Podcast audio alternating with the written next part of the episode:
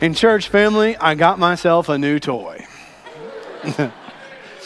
There's a story here that's really special to me.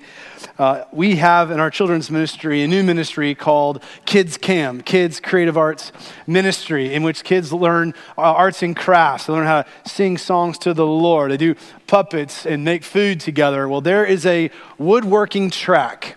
And a couple weeks ago, at their big presentation, they gave to me this pulpit. The kids had been working uh, with volunteer leaders uh, for over a month at making this, and they made me a pulpit, and I thought, man, how special is this? So I'm just tickled pink that they would offer this to me. That night, when I got in the van, we're headed home as a family, my son in the back of the van just said, Dad, our church loves you so much.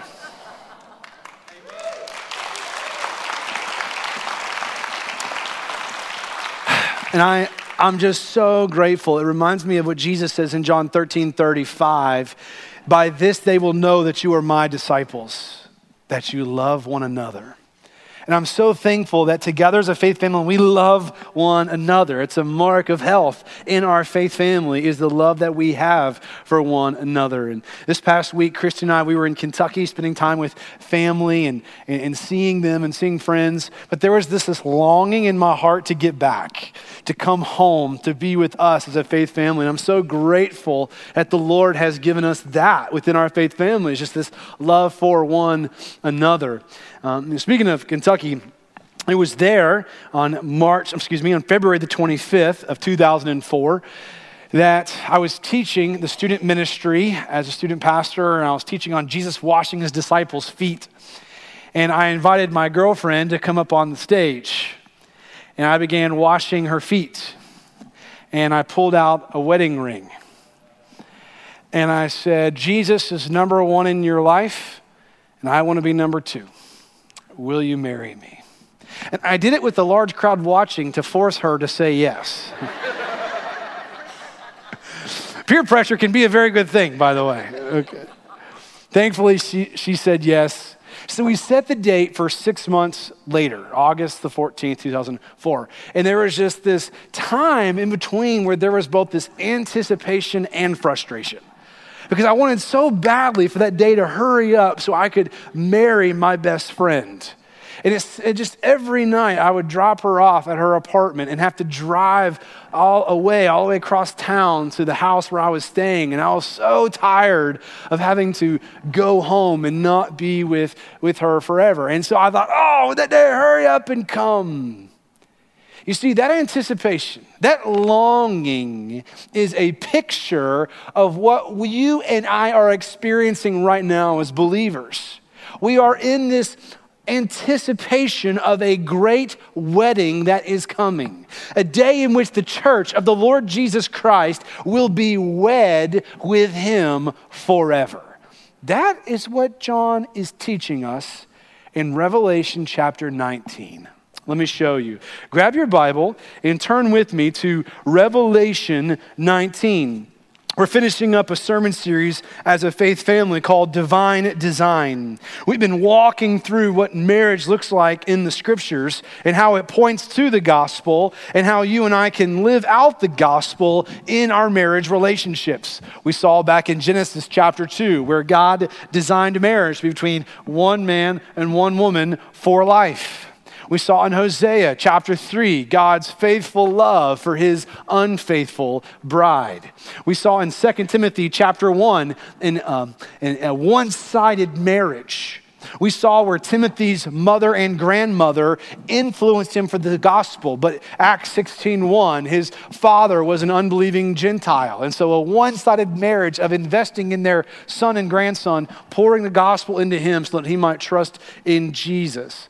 We saw last time in Ephesians chapter 5 of different roles within the marriage relationship. When a husband is loving his wife as Christ loved the church, he is saying to her, You first.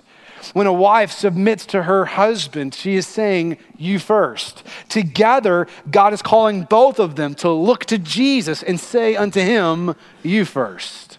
Well, when you get to the book of Revelation, the Apostle John is exiled on the island of Patmos.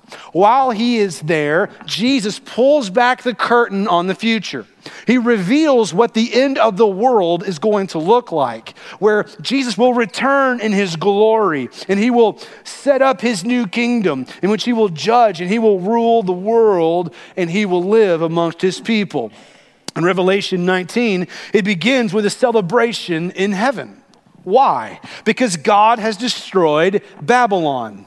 Babylon is the worldly kingdom of the Antichrist that has set herself up against Jesus and his people.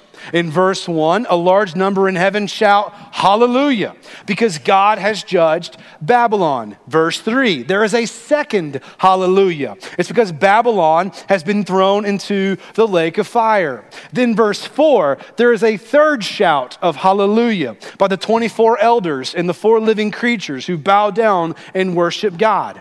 Then, John tells us about a fourth hallelujah. Look with me at Revelation 19, beginning with verse 6. Scripture says, Then I heard something like the voice of a vast multitude, like the sound of cascading waters, and like the rumbling of loud thunder, saying, Hallelujah, because our Lord God, the Almighty, reigns. Let us be glad, rejoice, and give him glory, because the marriage of the Lamb has come, and his bride has prepared herself. She was given fine linen to wear, bright and pure, for the fine linen represents the righteous acts of the saints. Then he said to me, Write, blessed are those invited to the marriage feast of the Lamb. He also said to me, These words of God are true. You see, the great and final wedding is coming. The venue is set, the food prepared, and Jesus the groom will whisk his bride, the church, away to be with him forever. Question we're going to answer this morning is what will happen at the wedding? Well, look with me first in the text. I want you to see that number one, the church will rally. The church will rally. Look with me at verse 6. John writes, Then I heard something like the voice of a vast multitude. This vast multitude includes all of the redeemed throughout the ages. The church of Jesus Christ will rally together. We will gather. We will celebrate. And John says, verse 6, verse 6, it's like the voice of a vast multitude. The number is too great to count. John uses this phrase, vast multitude, back in Revelation chapter 7, verses 9 and 10, in which he says, After this I looked, and there was a vast multitude from every nation, tribe, people, and language, in which no one could number, standing before the throne and before the Lamb. They were clothed in white robes with palm branches in their hands, and they cried out in a loud voice, Salvation belongs to our God, who is seated on the throne and to the Lamb. You see, the future assembly will be made up of a mass of brothers and sisters from every tribe and tongue and people and nation. We'll be gathered together, united around our groom, King Jesus. The church, which is the bride of Christ, is made up of people of every skin color, ethnicity, and language. This is a sea of people made up of different backgrounds and subcultures, diverse ethnicities and traditions, various incomes and backgrounds, and will be united together as one under the banner of the Lord Jesus Christ, the one who bought us with his precious blood. Will rally together as the bride of Christ marries her groom. Well, in light of this reality, may I say to you, the gathering with God's people every week matters. You see, gathering with the local church now is preparing us to gather with the global church later. It matters that we gather every week because this is an appetizer, it's a foretaste of what is coming. There's coming a day in which the church will unite together, a vast multitude, a large number, so great that no one can count. And we'll be gathered together to make much of Christ. And, church, may I say to you, we as a church must continually strive to make our congregation look like the future congregation. Multiple ethnicities, different skin colors and hues. Why? Because that's what's coming in the new kingdom. a beautiful picture of the gospel, coming from different backgrounds and contexts and personalities and perspectives. And what unites us together is the gospel in a city that used to be called Bombingham because of racial division. The church must be leading out in front saying, This is what racial reconciliation looks like, and it looks like Revelation chapter 19. The ingathering of all people who have put their faith in Jesus throughout the ages. The church will rally. I want you to see, secondly, in the text, is that the church will roar our worship. We will roar our worship. Verse 6. John said, It's like the sound of cascading waters and like the rumbling of loud thunder. John hears such a loud noise, it's as if he lacks the adjectives to describe it. So, three times in verse 6, he uses the word like. In fact, 50 times in the book of Revelation, John uses the adverb like to try to describe something. It's as if he's searching for something to compare what he sees and hears to his readers of this book. Verse 6, he hears something so loud that he compares it to the sound of cascading waters, like the rumbling of loud thunder. The sound is deafening. Church, we are going to worship with volume. You see, the reverberation of Niagara Falls pales in comparison to the holy roar of the church of Jesus Christ we will make on that great day. Take the loudest sports stadium you have ever been in and multiply it times the kingdom of God. That's what's coming in verse 6 a holy roar in which we will sing and shout and we will declare the victory of God. This past week, Christy had the opportunity to go to a professional soccer game. Tens of thousands of people. And there were moments in the game where the crowd made such a loud noise, there was a vibration in my chest. This is a foretaste of what's happening here a, a large number, too great to count, gathered together, roaring our worship. Well, what are we declaring? Verse 6 Hallelujah, because our Lord God the Almighty reigns. Hallelujah, it means praise. Yah, short for Yahweh, it's Lord. Praise the Lord. Why? Verse 6 The Lord God, the Almighty, reigns. The Lord God, the Almighty, is the one who is sovereign over all things. He is in control over all things. He is one who is reigning on his throne. Now, for a season, he has permitted evil men and demons to do their worst. But now their time is up. In Revelation 19, Babylon, the great city, has fallen. The rule of pagan kings is over. God's righteous and just judgment has fallen, and it's time for justice. Satan's reign is coming to a close. And our call upon Jesus that your kingdom come and your will be done on earth as it is in heaven will become a reality. We will roar our worship. We will sound like cascading waters, like the rumbling of loud thunder. And we will declare hallelujah because our Lord, the God Almighty, He reigns. What a beautiful foretaste of what's coming when we gather together and we roar our worship to King Jesus. But may I say to you, we don't long for this day if we find our comfort in this world. The danger of the health and wealth gospel is that it makes us try to find our comfort here and now. And if you find yourself being content with where you are now, there is little longing for what is to come. In fact, within the context of Revelation, the people of God are suffering. Many are having their blood shed for following Jesus and claiming Jesus is Lord and not the Antichrist. There's a sense in which suffering is the mark of following Jesus. And so, as followers of Christ, don't let yourself get too comfortable in this world. We are passing through. Peter calls us sojourners. We are marching through to a greater kingdom that is to come. And when that kingdom comes, we're going to gather with Christ and we're going to roar our worship. I want you to see, thirdly, that the church will rejoice. The church will rejoice. Look at verse 7. we will declare, Let us be glad, rejoice, and give him glory because the marriage of the Lamb has come. We will be glad and full of joy. We will give Jesus the glory. Why? Because the marriage of the Lamb has come. The Lamb is a reference to Jesus. Jesus is the Lamb of God who takes away the sins of the world. Jesus is the Passover Lamb who was slain for the iniquity of the world. Jesus is the sacrificial Lamb who brought full atonement for sin. There's coming a day in which we will gather with him and he will wed his people. For now, we have been betrothed.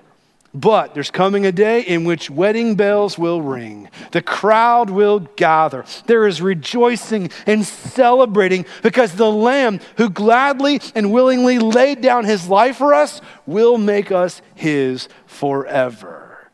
One of the most exhilarating moments of my life was when I stood at the front on my wedding day. I remember standing there with great joy in my heart, my dad next to me as my best man, and looking down the aisle and seeing the most beautiful woman in the entire world walk down the aisle towards me. And tears were streaming down my face with joy. I got to marry my best friend.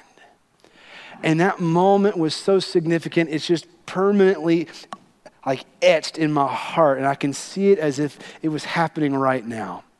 You see, as a pastor, there are times in which we get to see things at weddings that other people don't get to see. One of my favorite parts are the minutes before the groom walks out. Usually, we're standing off in the wings in a hallway or in a room. The groom and the groomsmen are lined up, and then it hits the groom I'm about to get married.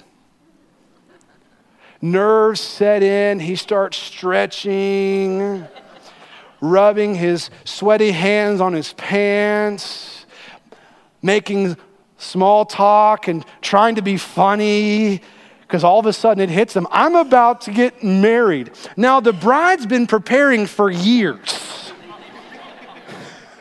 But it, it hits him right there. I relish that, honestly. I sit back and I watch, like, this is awesome. I want to see you suffer, man. This is great, right? And then he, we march out and we stand, and his hands are trembling and he's swaying back and forth. And then he sees his bride. And he weeps with joy because now he finally gets to marry his best friend. That's what's coming for us. We will rejoice and we will be glad because on that great day, we will be married to the one whom Song of Solomon, chapter 3, verse 4, the one in whom my soul loves we will marry King Jesus and we will be with him forever. We will covenant with him and we will be married to him forever. There's coming a day in which we will rejoice and be glad. If you are in a season of darkness right now, if you are hurting and you are experiencing despair, if depression seems like it will never lift, if you are sick and tired of being sick and tired, look to Jesus. There's coming a day in which your joy will be full, you will suffer no more, and you will rejoice and you will be glad. It's a promise that God has made to you that one day you're going to see Jesus and death is no more, suffering is no more, sickness is no more. We will neither weep nor cry anymore, no more pain and suffering, and we will rejoice and be glad because we are going to be marrying the one in whom our soul loves. Church, we're going to rejoice because we're going to be in the presence of Christ. What a beautiful picture of the gospel. I want you to see, fourthly, that the church will be ready. We will be ready. Chapter 19, verse 7, it says, His bride has prepared herself.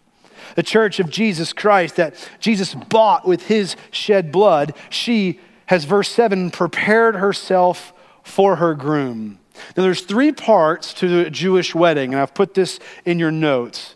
The first part is the formal betrothal. It's kind of like our engagement here. Often this is arranged by the parent, sometimes when the boy and the girl are young. Betrothal is a legally binding relationship. They do not live together, but they must remain sexually pure. If anyone compromises, it's considered adultery, and the relationship can be broken by divorce. We see an example of this with Mary and Joseph. When they were betrothed to one another before Jesus was born, Mary got pregnant. This is what made her pregnancy all the more scandalous was that she got pregnant during their engagement. But the angel of the Lord appeared to Joseph in a dream, Matthew chapter 1, and told him to marry that girl because what has been conceived in her is from the Holy Spirit. Well, spiritually, you and I have been betrothed to King Jesus we have entered into a formal relationship that cannot be broken. The moment you believe the gospel, whether that was at vacation Bible school or sitting at your kitchen table or in your bedroom or in a field or in a church listening to a preacher, the moment you trusted in Christ, you were betrothed to Jesus. You entered into a permanent relationship with Him. God the Father prepared and planned it from long before the foundations of the earth. The, God the Son, Jesus, secured it with his own blood, and the Holy Spirit keeps you until that great day. And this salvation that you possess is a betrothal that you and I have with Christ now. We're not married yet, but Revelation 19, and we will be soon.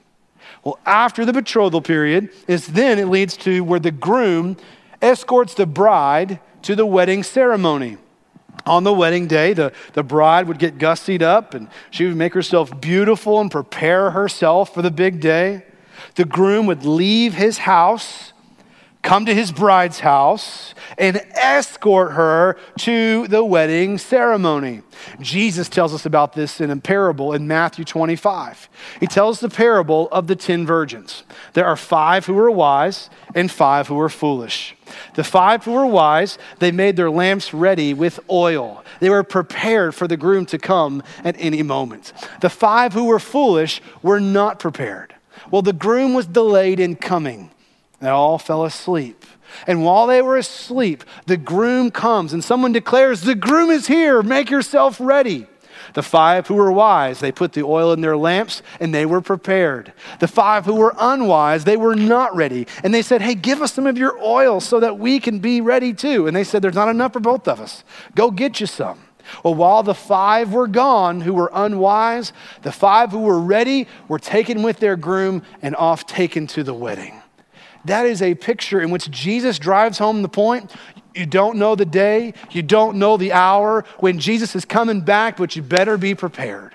There's going to come a moment in which Jesus returns, and there is not a second chance. There is not that moment where you can run off and get yourself ready. When He comes, when the trumpet sounds, when He comes for His bride, that is when it will take place. The point he drives home is be prepared. Westwood, let's be prepared for the return of Jesus. It's as if he is coming tomorrow. Let us make sure that we are ready for that day when he comes. Our groom comes and takes us away to be wed with him forever. So after the betrothal, the groom escorts the bride to the wedding ceremony. And then, thirdly, there is a wedding feast. Typically lasts about one week. Once the wedding is over, everyone goes to the groom's house for this wedding banquet. It's a celebration, it is a feast. Jesus performs his first miracle in John chapter 2 at the wedding at Cana, where he turns water into wine. We see this week long celebration it's a huge party that takes place. Well, Revelation 19:9, we have been betrothed to Jesus. We will one day marry Jesus and we will feast with Jesus. Westwood, let's be ready for Jesus when he comes. Fifth and finally, I want you to see that the church will be radiant. Will be radiant. Look at verse 8.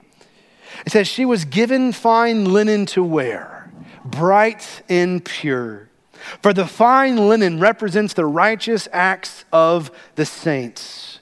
Verse 8 Jesus gives a wedding gift to his bride. What is it? It's new clothes. The fine linen is bright and pure.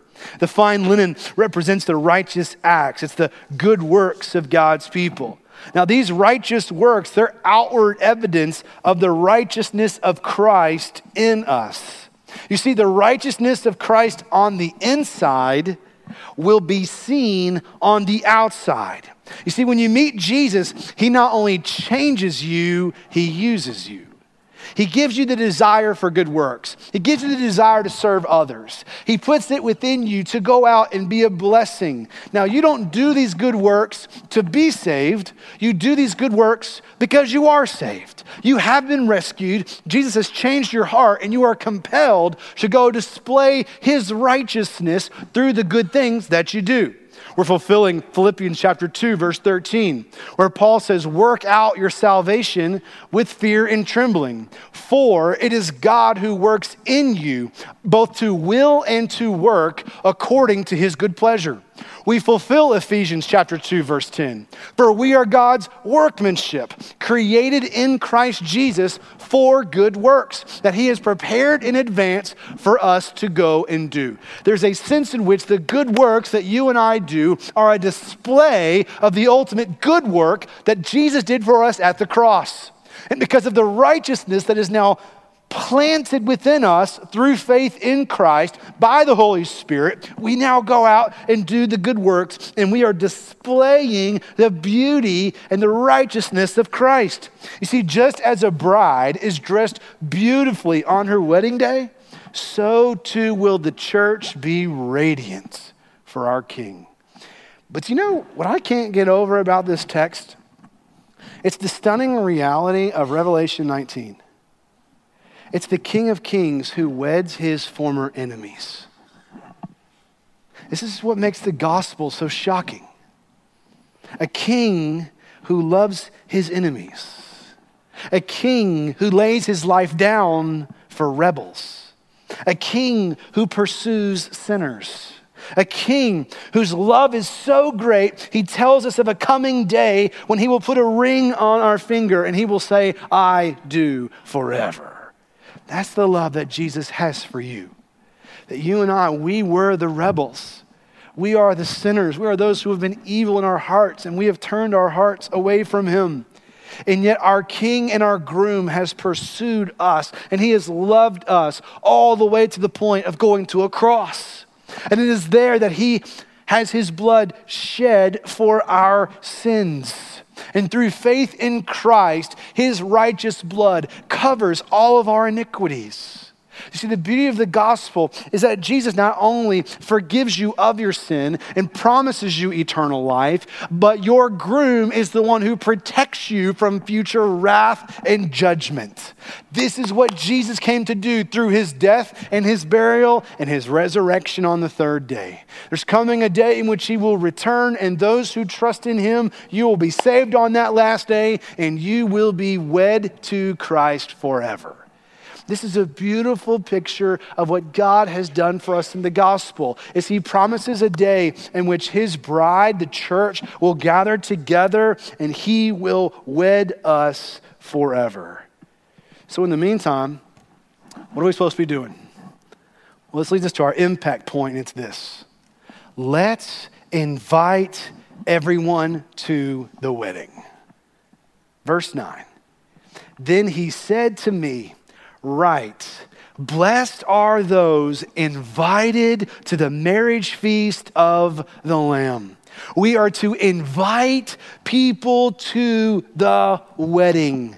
We invite people through the gospel by calling upon people to trust in Jesus. Question Will you be there? Has there been a point in time in your life in which you have personally trusted in Jesus, in which you've surrendered your life completely to the Lord Jesus Christ? You've turned from your sin and believed the gospel. If you have not this morning, trust in Christ, believe in Him.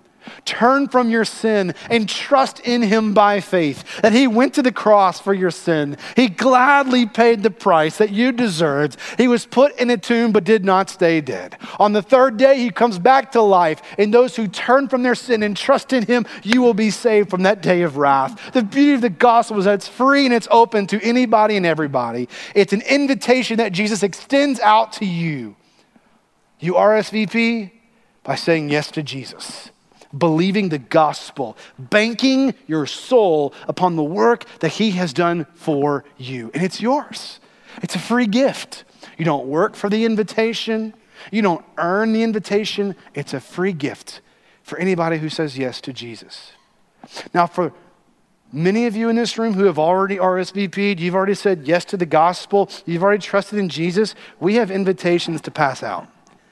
There are people in our life who are far from God who need Jesus. And so, you and I, we get to be inviting people, passing out invitations to anybody and everybody to believe the gospel. You see, evangelism is simply passing out wedding invitations. We're inviting people to believe the gospel, and you get to gather there. That's us. Revelation 19. We're going to gather because we've been bought with the precious blood of Jesus. There are people in your life who do not know Jesus, and God has strategically and intentionally placed you in their life to invite them to this day, to invite them to believe the gospel so that one day they too will join the church and be rallied together, and we will wed our king and our groom. This is why we do what we do as a faith family. We, we gather all of our financial resources together because we're better together than we are apart. And we take these resources and we send them out to the nations and to our neighbors. We identify organizations that are preaching the gospel and making disciples and planting churches. And so you and I are a part of a global movement of seeing the gospel go farther and faster than we ever could individually. It's a beautiful work in which we are together for the gospel, and we want to invite the entire world to come to Revelation 19. This is why every year we're sending teams to the nations, inviting people from those who have never heard to believe the gospel. We are locking arms with local and global organizations and serving our community, letting people know you can join in on this. It's open to anybody and everybody. Just believe the gospel, trust in Him, and follow Him for the rest of your life. It's a free gift and it's an invitation for the nations and for our neighbors. This is why every week I am praying for you.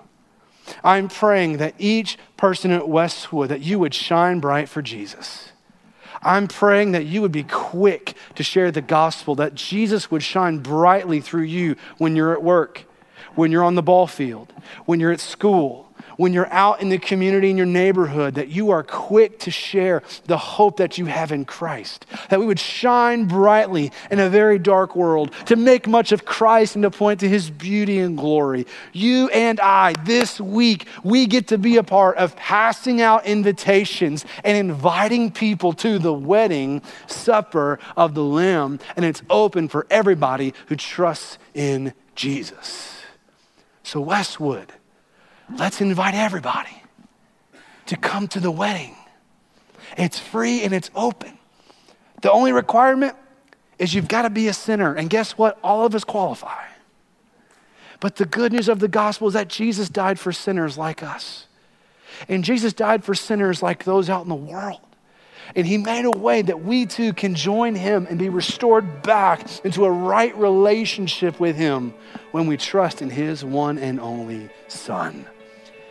This is God's divine design a king and his people, a groom and his bride, Christ and the church. If you don't know Jesus, you're invited to come and to believe upon him. If you have believed the gospel, then let's go invite the nations and our neighbors to come and be a part of knowing Jesus and gathering with Jesus at that great and final wedding.